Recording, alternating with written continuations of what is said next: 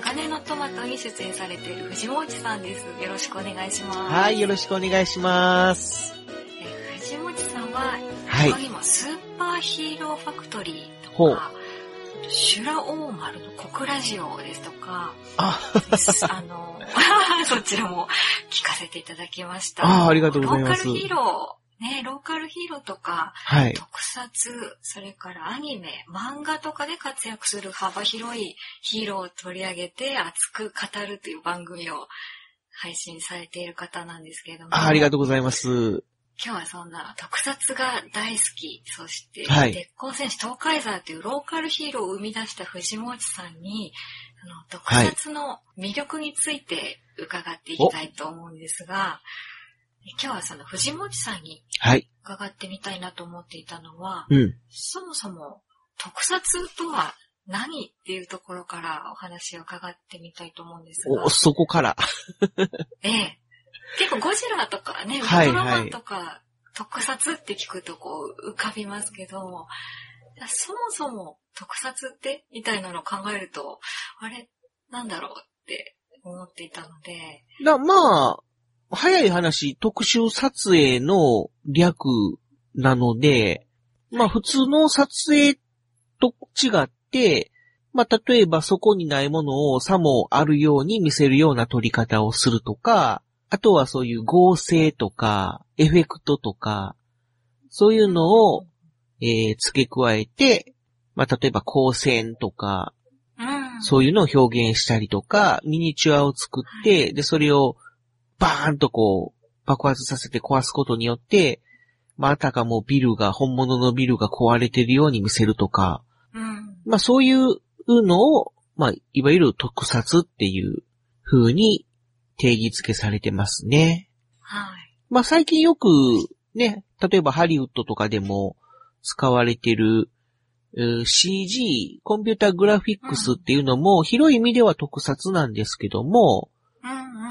まあ、でも CG とかね、SFX っていうう呼び方をする場合がこの日本語の特撮っていうのはやっぱり日本ならではの、はい。まあ、た怪獣ものとか、ヒーローものとか、あとは、まあ、あの、怪奇とかね、電気のドラマ、いわゆる、その、不思議と言いますか、その、オカルト系のドラマとか、うん。あとはまあ時代劇うんなんかもね、今、今じゃない昔の時代を描くわけで、うんうんうんうん。で、まあ、お城とかがあるけども、現実世界にはないものを、まあ、合成で、さもあるように見せたりとかね、そういうのも、まあ言ったら特撮の一種っていうことで、ではい。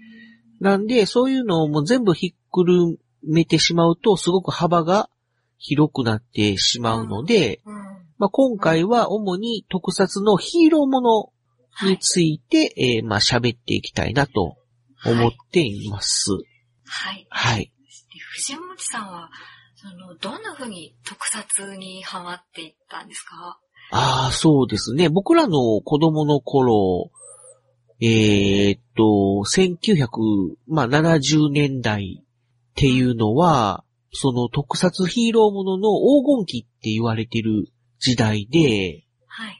でも、ほぼ毎週、えー、毎週というか毎日と言っていいほど、うん。あのーどこかで特撮ヒーローものをやってたっていう時代なんですね。うん。1年間でえー15作品、えー特撮ヒーローものをやってたうんっていう時代ですね。で、しかも、その、ゴールデンタイムっていう夜7時から8時までの間の、もう一番視聴率が稼げるような時間帯で放送されるのがもう普通だった時代ですね。はい。だから家族揃って見るっていう。ことが多かったですね。はい。7時から8時まではもう子供が見て、で、8時から以降はもうお父さんお母さんが見る、テレビを見るよっていう、言ったらルールみたいな形にして、はい。で、まあ、7時から8時まではもう特撮とかアニメとかを見て育ってきた世代ですね。うん。まあ、小学校入って、まあ、中学生に入るぐらいまではずっとそんな形で、まあ、友達とかとそういうヒーローごっこしたりとか、まあ、アニメの漫画の話したりとか、うん。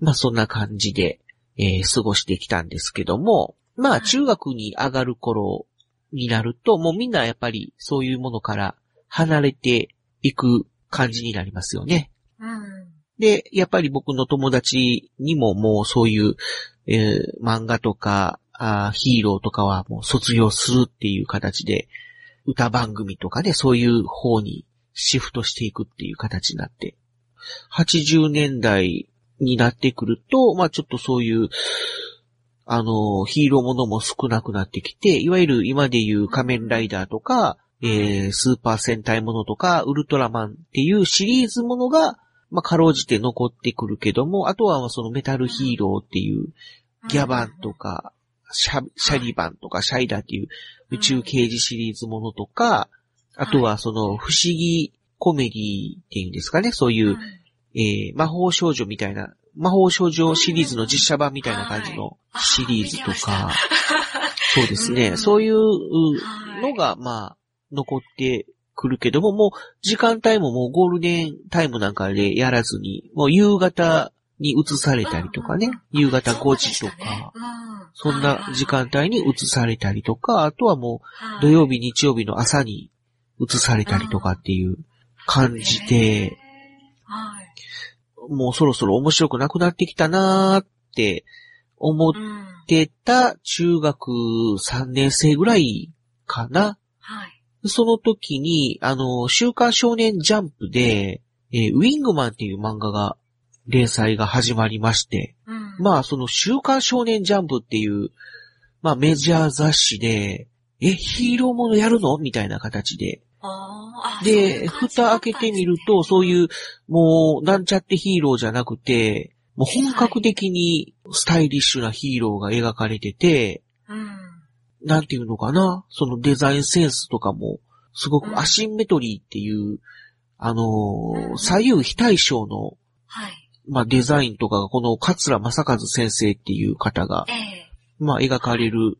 まあ、ウィングマンは左右対称っていうか、アシンメトリーじゃないんですけども、ヒロインとかね、そういう、まあ、女の子が着る衣装とか、あとは敵キャラ、はい。その辺のデザインなんかはもう左右非対称っていう、ちょっとこう、うん幾何学的なデザインが採用されてて、うんすごい新しいセンセーショナルな漫画だったんですよね。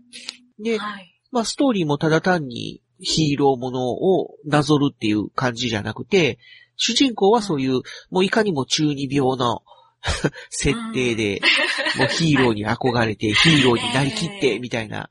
で、クラスのみんなに馬鹿にされたりとか、まあ、呆れられたりとかしてるっていう感じだったんですけども、あ、まあ、その主人公が偶然、そのドリームノートっていう異次元のノートを拾って、で、いつも自分のノートに書いてるように、自分の考えたヒーローを書いちゃえみたいな形で書い、あの、そのノートに書くと、もうそのヒーローに本当に変身しちゃうみたいなはい。ところから、まあ願いが何でもそのドリームノートに描くと、夢が叶うっていう、書いたことが現実になるっていう設定だったんですけども、はい。それにすごくハマりまして、はい。まあ僕もそういうオリジナルのヒーローをちょっと考えたいな、みたいな形で、うーん。なんかそういうウィングマンみたいな、あの、自分ええでそういうヒーローを考えて、なんか妄想したりとかしてたんですけれども。ああ、自分はいで漫画を描いてみたりとか。そうですね。えーええ僕が考えたらこんなヒーローになるぞ、みたいな形で、はい。えーやったりとかしてたんですよね。ええはい。まあただ、それで、そのテレビのヒーローが全然やっぱり、あのー自分の、その、妄想に追いつかないと言いますか。まあその、やっぱり、子供向けっていうのもあって、その呪縛から逃れられないっていうんですかね。もうは、い毎回お決まりのパターンっていうのが定着してて。で、アニメとかはね、割とあの、機動戦士ガンダムとかのあたりから、リアルな世界を描くようになってきて、アニメは徐々にそういう大人の主張にも耐えられるような感じの作品が出始めてきてるんですけども、まあヒーローものはどうしてもそこまでいかない、ちょっともうマンネリ化してるなーっていうのがもう拭えなかった時代がありまして、結構まあ続きまして、それがまあ10代ずっとそんな形で、だったんで、で、まあやっぱりどっちかっていうともうアニメとかの方に行ってたんですけども、はい。まあそこでちょっと革命的な作品がはい。出てきましてですね、それがはい。超人戦隊ジェットマンっていう、はい。これはあのスーパー戦隊シリーズの中のうん。まあ一作なんですけども、はい。第一話を見て、おなんかこの番組違うぞって思ったのが、うん。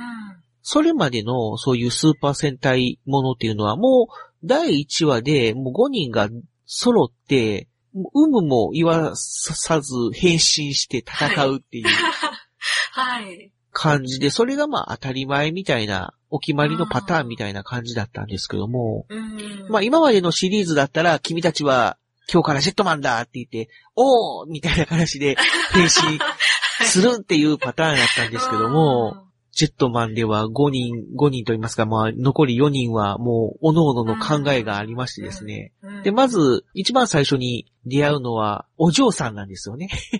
はい、あの、お金持ちの霊場と言いますか、はい。カゴの鳥と言いますか、うん。もう恵まれた生活に飽き飽きしてて、はい。誘われた時に自分をそのカゴから出してくれるんじゃないかという期待を抱いて。もう喜び勇んで、私、ジェットマンになりますわ、とはい。言って仲間にはなるんですけれども、はい。まあその次に出会う人が、そういう、えーの農家と言いますかね。うんうん。畑で野菜を作っている、はいまあちょっと小太りの気のいいメガネかけたお兄ちゃんっていう。うん。で、その人に、君はもうね、バードニックウェーブを受けたから、戦士になって地球を守ってくれって、スカウトしに行くんだけど、いや、僕は 野菜を作ってるのが好きなんで、お断り、はい。あ、の、遠慮するよ、みたいな形で断っちゃうんですよね。はい。はい。ええー、みたいな感じで。うん。みんなヒーローになりたいわけじそうゃそうそうない人そうそうたちがヒーローとして巻き込まれていくね。しょうがないんで、レッドとホワイトの二人で戦うわけですけども、まあ二人しかいないわけですから、当然部が悪いと。はい。で、うん怪人が暴れ回るんですよね。で、その時にその、あの、農家のお兄ちゃんの畑をめちゃめちゃに荒らすんですよね。うん。で、それを見て、俺の畑、僕の畑を、あの、荒らすなーって言って、戦士になるという。その、その動機でって。そうですよ。ね。で、まあ一応それで3人仲間にはなるんだけど、それで第1話が終わるという。え？そうでしたっけね。終わっちゃうの。ロボ出ないの？みたいな。ああ、第1話、ロボット出ない。出ないですよ。もうロボどころか、飛行機も何も出ないですよ。えええうん。ブラックのはい。ね、有機街という、うんちょっとこの悪そうな。悪そうな感じの男の人で、で、それ、その人がまた癖者で、なかなかジェットマンにならないんですよね。そうですね。えー、もう地球の平和なんか俺には関係ねえみたいな形で、そうです。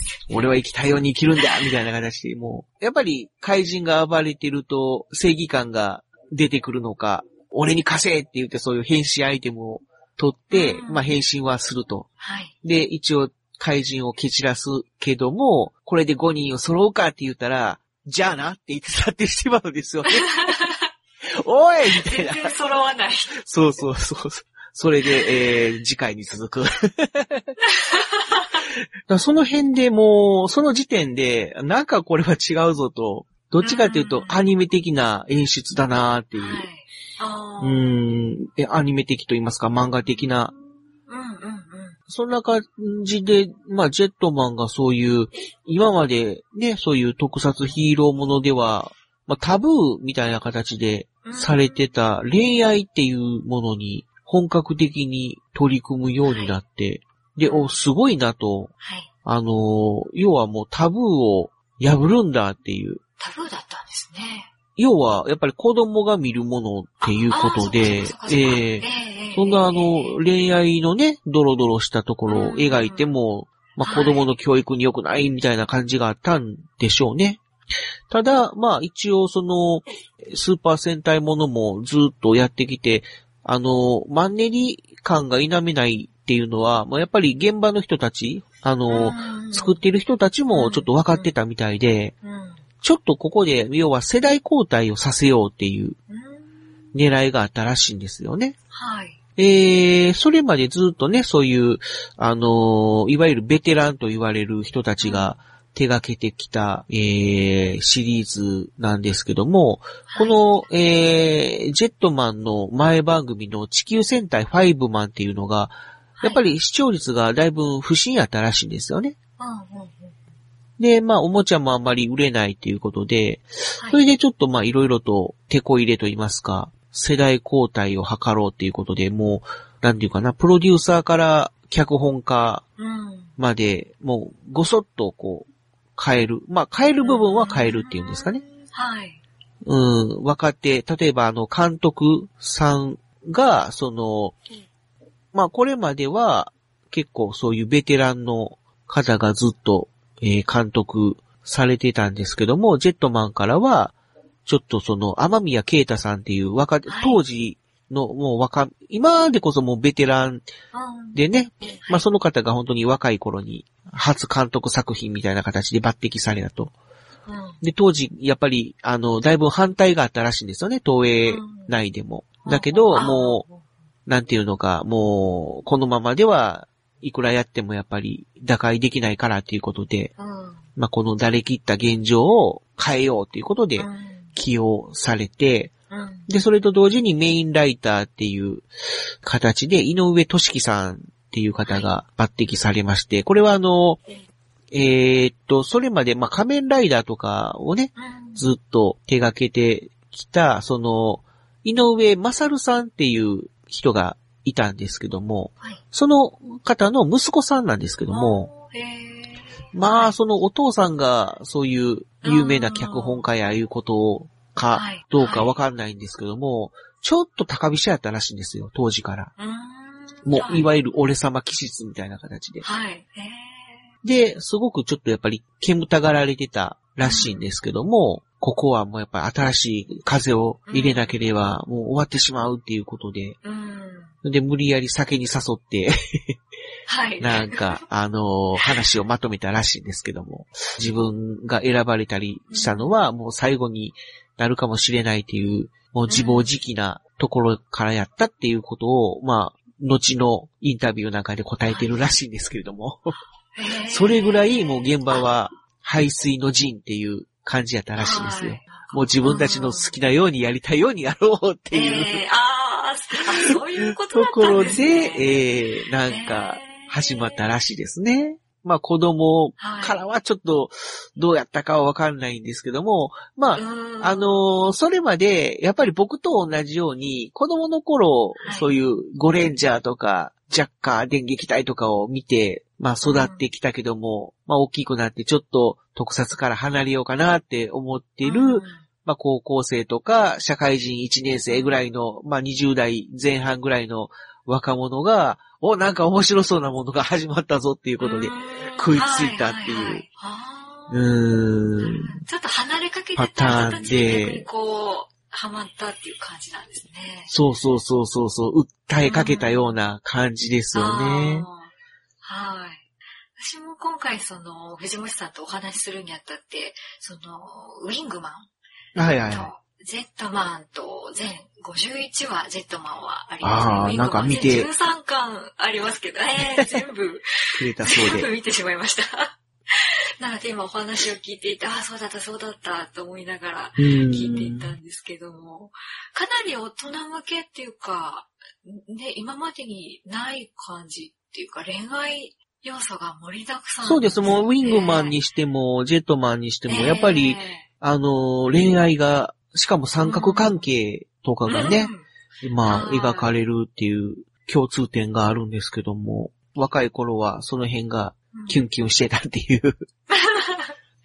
なのでそういう、なんて言うんでしょう、戦隊ものがこうなくなりつつある中で出てきたジェットマンにすごく魅力を感じて、やっぱり戦隊もの好きだみたいな感じで戻っていった感じですか？そう。それがやっぱり僕の、まあ、そのルーツと言いますか、うん。まあ、せ特撮がもう好きになったきっかけですよね。ええええええで、やっぱりその、ジェットマンを皮切りに、ウルトラマンにしても、仮面ライダーにしても、あの、スーパー戦隊にしても、やっぱり変わってきたんですよ。うんそれまでずっとマンネリやったんですけども、何かこうは、い新機軸を取り入れようということで、変わってきたなっていう気はしますね。面白くなってきましたよ。うんうん、大人向けのも作品が多く作られるように。おうんあ、ごめんなさい。大人向けじゃないな。あくまでも子供向けと言いますか、子供がメインターゲットの作品だけど、大人のう、うん。鑑賞にも耐えられると言いますか、大人が見ても楽しめるという。そうですね。うんうん。今回、私はその女兄弟しかいないので、見たことがなかったんですね、そもそも。あまあそうでしょうね。そうなんです。だからこんなうんにがっつり一作品見たのって生まれて初めてだったんですけど。かなり、かなり楽しかったですね。はい。なんかもうね、51話あっという間でしたね。楽しんでもらえてよかったですよ。そうですね。こんなにその戦隊もので、見応え見応えを感じることができるんだなっていう感動がありましたね。うん。あの、ジェットマンが放送終了してから、なんていうのかな、メイキングじゃないけども、ジェジェットマンのすべてみたいな、あの、ダイジェストはいムービーみたいなのが作られたことがあったんですよね。そうなんですか。うん。で、それはもうその、香りと、あの、竜が、けまあ、あレッドとホワイトが結婚してからさらに数年後の世界って、えーっと、結婚した二人が、えー、アルバムを見て、あの頃はこんなこともあったなと、こう振り返るっていうシチュエーションで、ジェットマンのダイジェストを紹介するっていう映像やったんですね。はい。あの、ダイジェストをずっと、えー、放送して、最後、うんアルバムを閉じたら、赤ちゃんの泣き声が聞こえてくると。うんで、慌てて、おー、よしよしよしと、お腹減ったか？って、早く大きくなれよ、がいいって言うんですよね。そうなんですね。その、亡くなってしまった、最終回で亡くなってしまった仲間のブラックの名前を自分たちの子供につけたっていう、そうだったんですね。そんな演出もありましたね。ええええええそれ見たいですね。それはでもどうなんだろうな、今見れるのかな？どうなんですかね。そんなのも作られてたんですね。うんうん、そういうのも作られましたね。そうだったな。あのラストシーンは本当に、ね、名シーンっていうか、いろんなところでも衝撃のラストみたいな感じで。そうですねまああのー。最近だと、ね、あの、もう終わっちゃったんですけども、あの、えーっと、有吉松子の怒り神道でしたっけ、うん。はいの中で取り上げられれたことがありましたよね。特に松子さんがもう、これどうなんの？みたいな形でずっと。続きが気になるみたいな。そうそうそう。気になる DVD 売ってるかしら？みたいな形で。いや、すごい興味津々でしたね。ええうんなんか昼ドラみたいな展開っていうか、恋愛要素も盛りだくさんなので、この関係はどうなっていくんだろう？二人の関係はみたいなのが、確かにすごい気になる作品。そう最後まで。です全然飽きね。なかったですね。うん面白かったですね。まあもちろんそのアク、ションも多いですよね。そうなんですよね。結局ずっと見ていたら、まあ、ね、ずっとまあ、メインがこう、三角関係とかそういう恋愛がメインの、うん。あの、話ばっかりしてきたけども、やっぱりちゃんとね、あの、今までの従来通りの戦隊ものとしてのそういうアクション、ね、ロボット、えーなんかこう、ロボアクションとかもありましたし、変身してから名乗るっていうような、あの、のもあるし、ちゃんとそういう戦隊ならではの武器を使って戦うっていうようなシーンもあるし、っていうような、やっぱり合体とか、そういうのもあるしっていう。ちゃんとやっぱり、あの、ヒーローものとしてのエッセンスは、ちゃんとまあ描かれてたっていう。そうですね。見てて思ったのが、その、結構、スタントマン使わずに、なんか肉弾戦みたいな、怪獣と肉弾戦みたいなシーンがあって、そういうシーンも結構印象的でしたね。そうですね。今の最近のそういうヒーローものよりも、そのスタントマン使わずに殴り合ったりとかが結構印象的だったんですけど、でも変身するとあれは中の人がちゃんとスタントマンの人がアクションをしているんですよね。そうですね。あの、やっぱりスタントマンがやっている感じですね。はい。だけど多分その演出上、一般人がやっぱりヒーローをやってるっていうのを出してたから、うん、なんていうのかこう、動きとか仕草なんかがね、はい、ヒーローというよりも、そういう普通の青年がリアクションするような動きをしてたような感じですよね。うん、ああ、そうなんですね。うん。女性役もやっぱり女性が入ってやってたりするんですか？あ、えー、っとですね、ジェットマンに関しては、その、いわゆるスーツアクターとしては男性でしたね。うん。じゃあ、あの白いスーツをそうなんですよ。まあ。で、女性みたいな可愛らしい格好をして、ね、この辺はもう、なんていうのか、もう子供目線じゃなくても大人目線で聞いていただきたいんですけども、あの、ハチスガユイチさんっていう方と、うんえー、八須賀明夫さんっていう、はい、えっ、ー、と、もちろんあの、名前が一緒で、兄弟なんですけども、その兄弟が、えー、ホワイトとブルーをやってたんですよね。そうなんですね。そうですね。両方ともまあ、男性で、うん、兄弟で、で、しかも、あの、女型っていう。そうだったんですか。はい。で特にやっぱりあの、八、ね、そうなんですよね。あの、八須賀雄一さんの方は、ずーっとやっぱり歴代の、その、女性戦士といいますか、まあ、ピンクとかね、ホワイトとか、女性を、まあ、演じることが多くて、で、エピソードとしまして、あの、ジェットマン以降、えーとですね、あの、忍者戦隊核レンジャーっていうのがありまして、で、そこから、えー、女性のアクターは女性が演じるという流れに、まあ、なってきまして、やっぱり、その女性戦士を女性が演じると、やっぱりその女性特有の魅力っていうのが出てくるということで、まあそのアクションができる女性にピンクとかホワイトを演じてもらうっていうことが、まああの、増えてくるようにはなるんですけども、じゃあ、それまで男性がやってそうなんですよね。普通、普通だったわけなんですよ。へえ。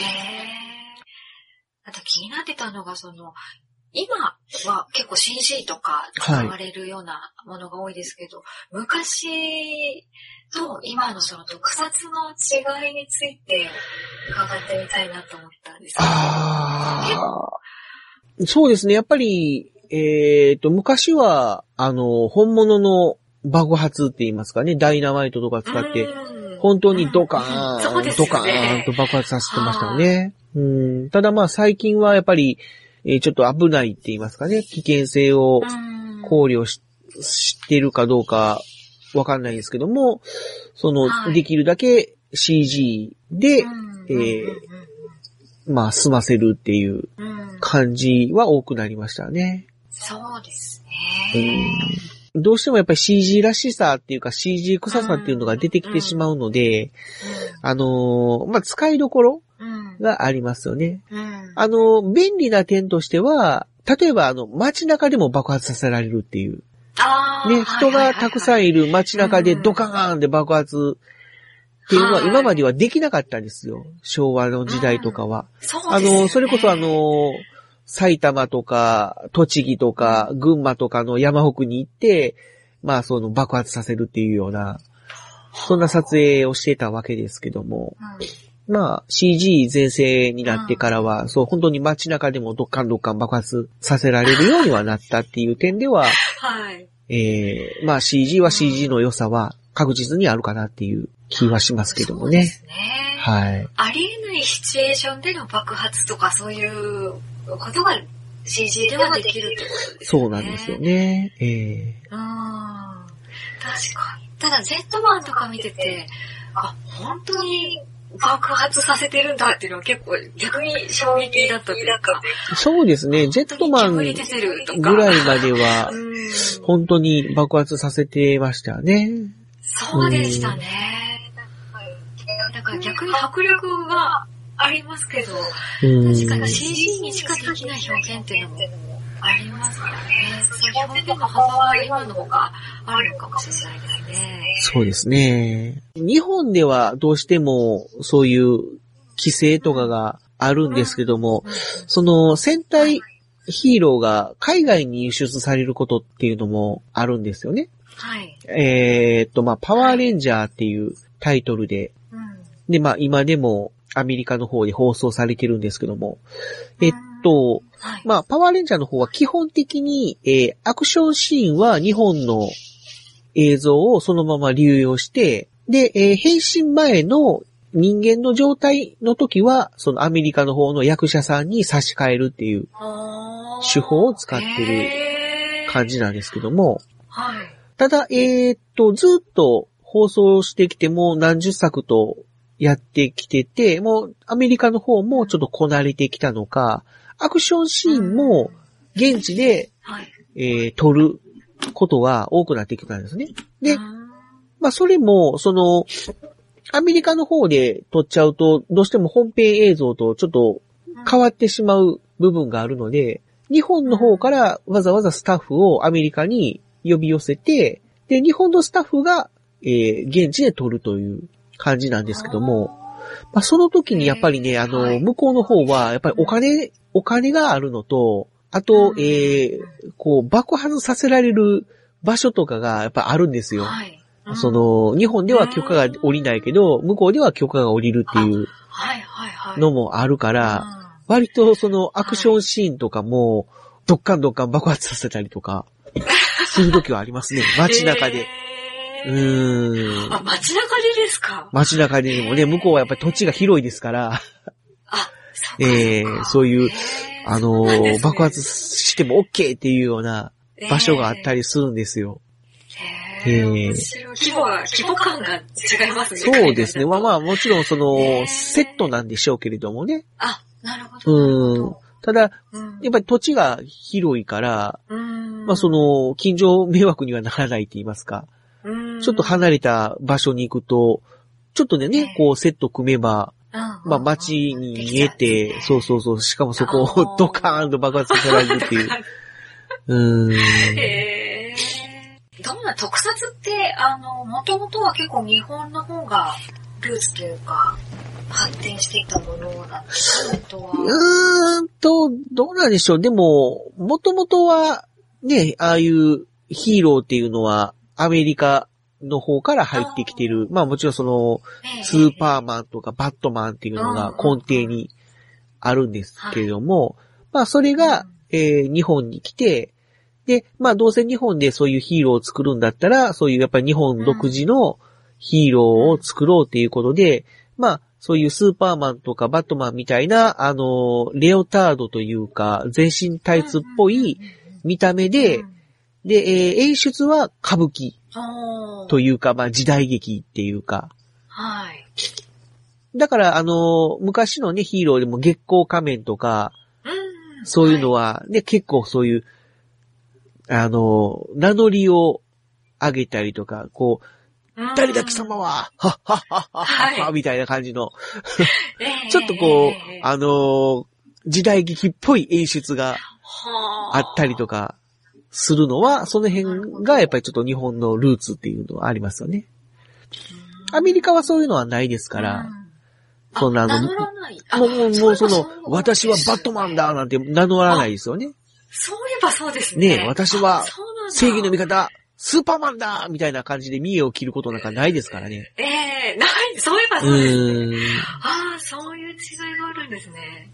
ええまあ、バーって飛んでるところを一般人が見て、あ、空を見ろ、鳥だ、飛行機だ、スーパーマンだっていう、まあ、相手が言うっていう。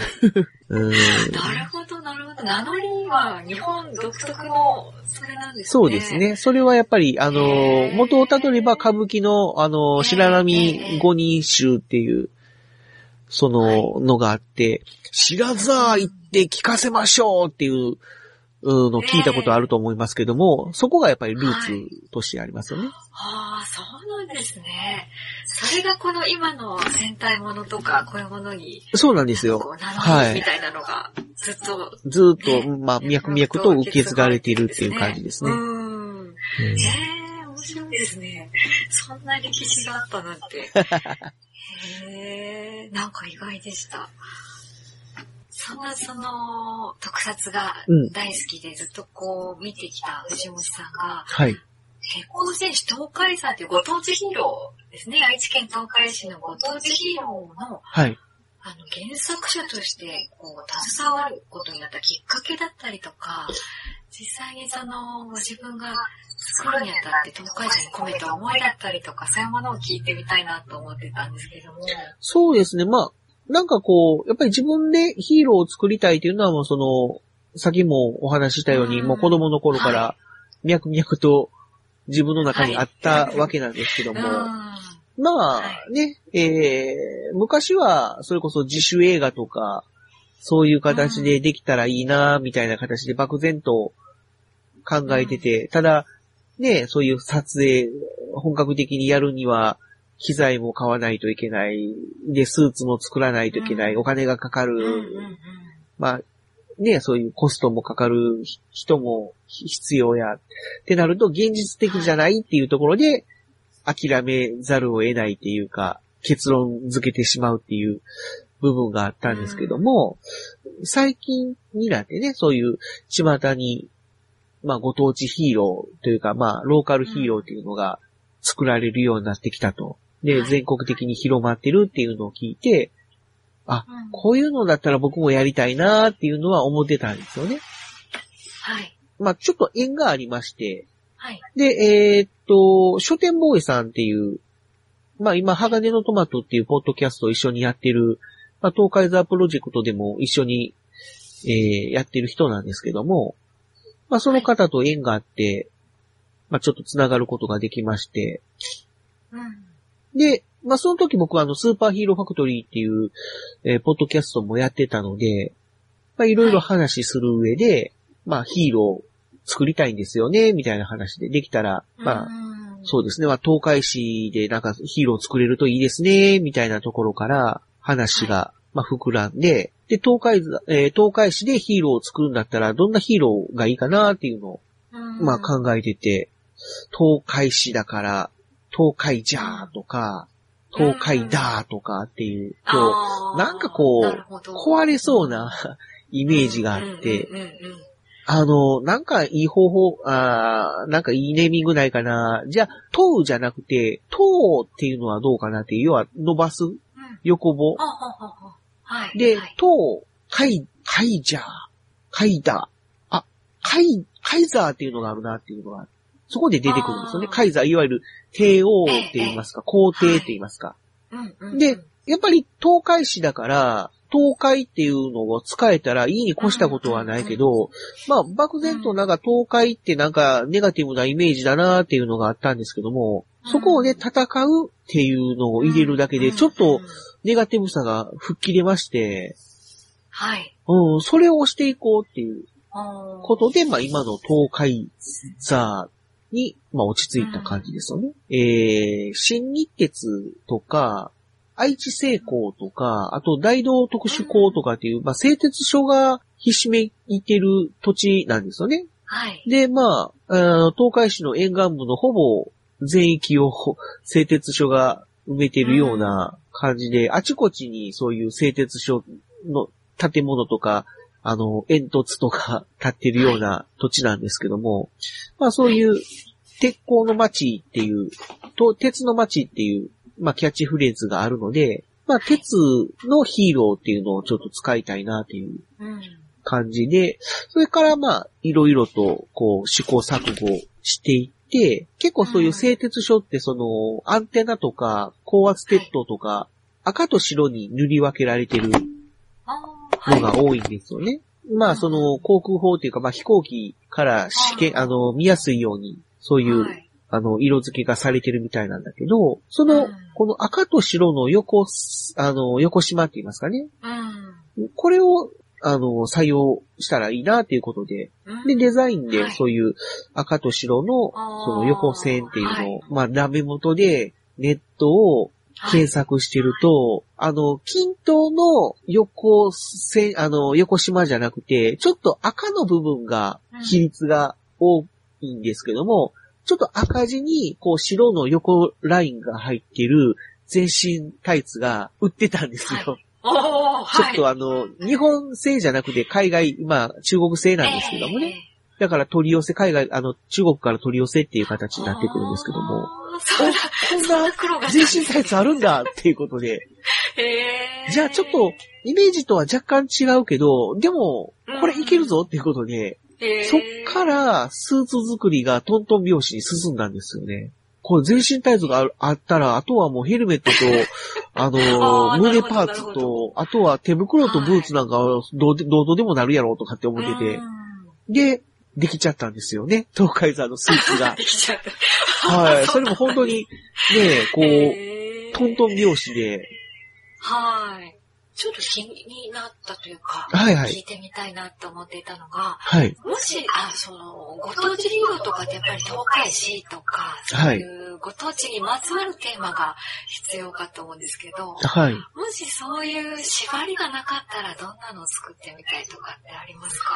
縛りがなければ作ってみたいなと思うのは、ちょっと異質かもしれないんですけども、警備員って言いますかね、ガードマンっていうのをちょっとイメージしたうんお役所ヒーローじゃなくて、まあ、あくまでも民間ヒーローみたいな、もうちょっとこう、身近な感じで、まあ、ローカルな感じのイメージをちょっと出したいっていうのがあるので、本当にこう、誰でもちょっと努力すればなれるようなヒーローっていうのをちょっと想像してみたいなっていうのは、ちょっと思ってるんですよね。うもん。っと、もっと身近で、もっとなんか自分もそれになれるかもしれないみたいな。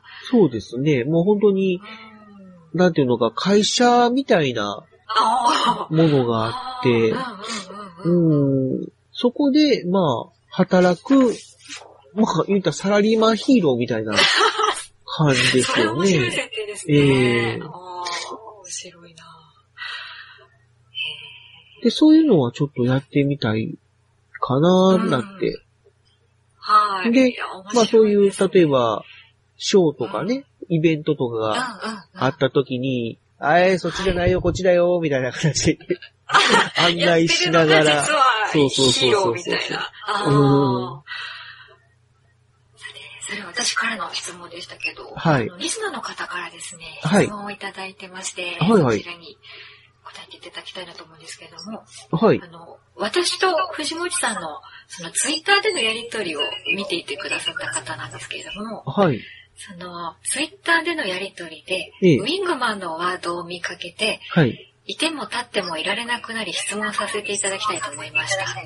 はい。あの、大人になった今、藤本さんならドリームノートに何を書きますかっていうことなんですけども、ああ。これはウィングマンに出てくる、そうですね。ええまあ主人公の広野健太が、まあそのウィングマンになるきっかけになる、要は書いたことが実現、現実になるノートですよね。はい。うんこれに大人になった藤本さんが今何を書きますかということなんですけど。そうですよね。これ、うん。ね漫画だから、あの、ウィングマンとかっていうのに、まあ、変身できるようになるっていう願いを叶えたっていう設定ではあるんですけども、まあ、現実的に、本当にそういうノートがあって、手元にあると、そう、多分まあ、正直、まあ、お金が欲しいみたいな、お金が欲しい。はい。うん、うん万円欲しいみたいな形のね。うんリアルに。大人になった藤本さんならではの回答っていう感じですよね。多分だからノートですからね、なんかこう、書けるところが、別に一言二言じゃないですからね、こう、ノートの枚数だけ書くところがうん、あるんでなんかこう、いろいろ書いちゃいそうですよね。何を書こうかな、みたいなそう話。ですね。うんうんうん。さて、それでは、はい。藤もちさんの今後の活動予定を教えていただきたいんですが。はい。えー、っとですね、えー、まあ、鉄鋼戦士東海座という、まあ、ちょっと、ローカルヒーロー、ご当地ヒーローを、まあ、運はい運営してるんですけども、えーその、おー東海座の、まあ、ショーっていう形で、3月の24日に、えー東海市にある幸せ村っていう施設の、えー多目的ホールで、えーワクワク春祭りっていう、まあ、ちょっとお子さんを主体にしたイベントがありまして、で、いろいろそういうね、えー、なんだろう、ふ、えー、バルーンアートとか、うん。はい。えー、あとはそういう、ビンゴ大会とかっていう、ちょっとお子さんが喜びそうなイベントをやりつつ、うんえー、その中で、まあ、東海岸もちょっとショーをさせてもらうっていう。形になります。はい。では、もちろん入場無料なので、はい。まあ、お近くの方いるかどうかわかんないですけども、もし、あの、高齢層であれば来ていただけたらなっていう感じですかね。はい。そでこへ行けばまあそれに藤もちさんに会えるんですか？えーっと、一応、はい、います。あ、そうなんですね。ええはい。で、えー、それに伴って3月の17日、1週間前ですね。はい。で、えー、メディアス FM っていう、まあ、コミュニティ FM が東海市の方にあるんですけども、はい。えー、そこのお中の大田川放電所っていう番組に、えー東海座がこの幸せ村ワクワク春祭りの PR の一環として、えー出演させていただくことになりました。はい。えー時間は、えー16時から、えー16えー19時ですね。16時から19時の間のどこかに、うんえー登場することになると思います。で、はいこのメディアス FM っていうのが、えー iPhone 並びに Android のアプリで、えー聞けるおーはい。んですよね。だから、はい。えーメディアス、えーメディアス FM で検索していただいたら多分ヒットすると思うんで、うんはいで、。その、えーメディアス FM のアプリがあるので、それをダウンロードしたら、えー聞けるよ、あの、スマホからでも聞けるので、うんうんうん、よかったらはい。聞いてください。はい。あと、えー3月31日に、えーまあ、えーお世話になっているアーティストさん、えー東海市の方で活躍している、えー歌手の歌井静香さんっていう方が、えーボイストレーニングの教室され、教室っていうか、えーマンツーマンレッスンをされてまして、はいのその生徒さんによる、えーステップアップコンサートっていうのが、えー名鉄大田川駅前の大八木広場っていうところで開催されるんですけども、えーそこでこの、えー生徒さんたちを、まあ、応援するイベントを、えー東海座があ行う形になりました。東海山活動幅広いですね。そうですね。最近その、あのーアーティスト、えーアーティストさんと、はい。えーコラボする機会がちょっと増えましてですね。で、ちょっととそういうライブとかにもちょこちょこ、えー呼んでいただけるようになりまして、で、えーとりあえず今、えー3月の予定だけをちょっと紹介させていただいたんですけども、えーはい。一応4月および5月もちょっとお声掛けがかかってますので、まだちょっと詳細が決まっていないので、決まりましたらまたツイッターの方で、えー告知すると思いますので、よかったら、えー東海山のツイッターアカウントがありますので、はいフォローよろしくお願いいたします。はい、こちら後で、はい。あの、リンクを貼っておきますので。よろしくお願いします。はい。とりあえず、まあ、えー直近のおイベントとしてはそんな感じでうんうん置い置いときましょうかね。はい。あんまり言ってもあれなんで。そうですね。それでは最後に、リスナーの方へのメッセージをお願いしたいんですけれども。あはい。まあ、えー、ご当地ヒーロー鉄鋼戦士東海座をやっております。えー、一応、まあ、東海市を拠点に活動していって、えー、そうですね。いずれは、こう、自分たちで、こう、賞を取り行って、うん東海市の方にお客さんを呼べるような、今はね、うんちょっとその、もともとそういう人が集まるイベントに、えー招待していただいて、呼んでいただいて、まあ、えー要は他の団体さんって言いますかね、主主催者さんが呼び込んだお子さんとかお客さんを賑わせるっていうような。形なので、東海座のネーミングで、こう、来ていただけるような、うんまあ、いわゆる夫婦案と言いますか、うんうん。あの、お客さんを呼び込めるようなキャラクターに消化していければいいなとは考えているので、うんよかったら応援してください。はい。東海さん、ね、すごいかっこいいデザインですよね。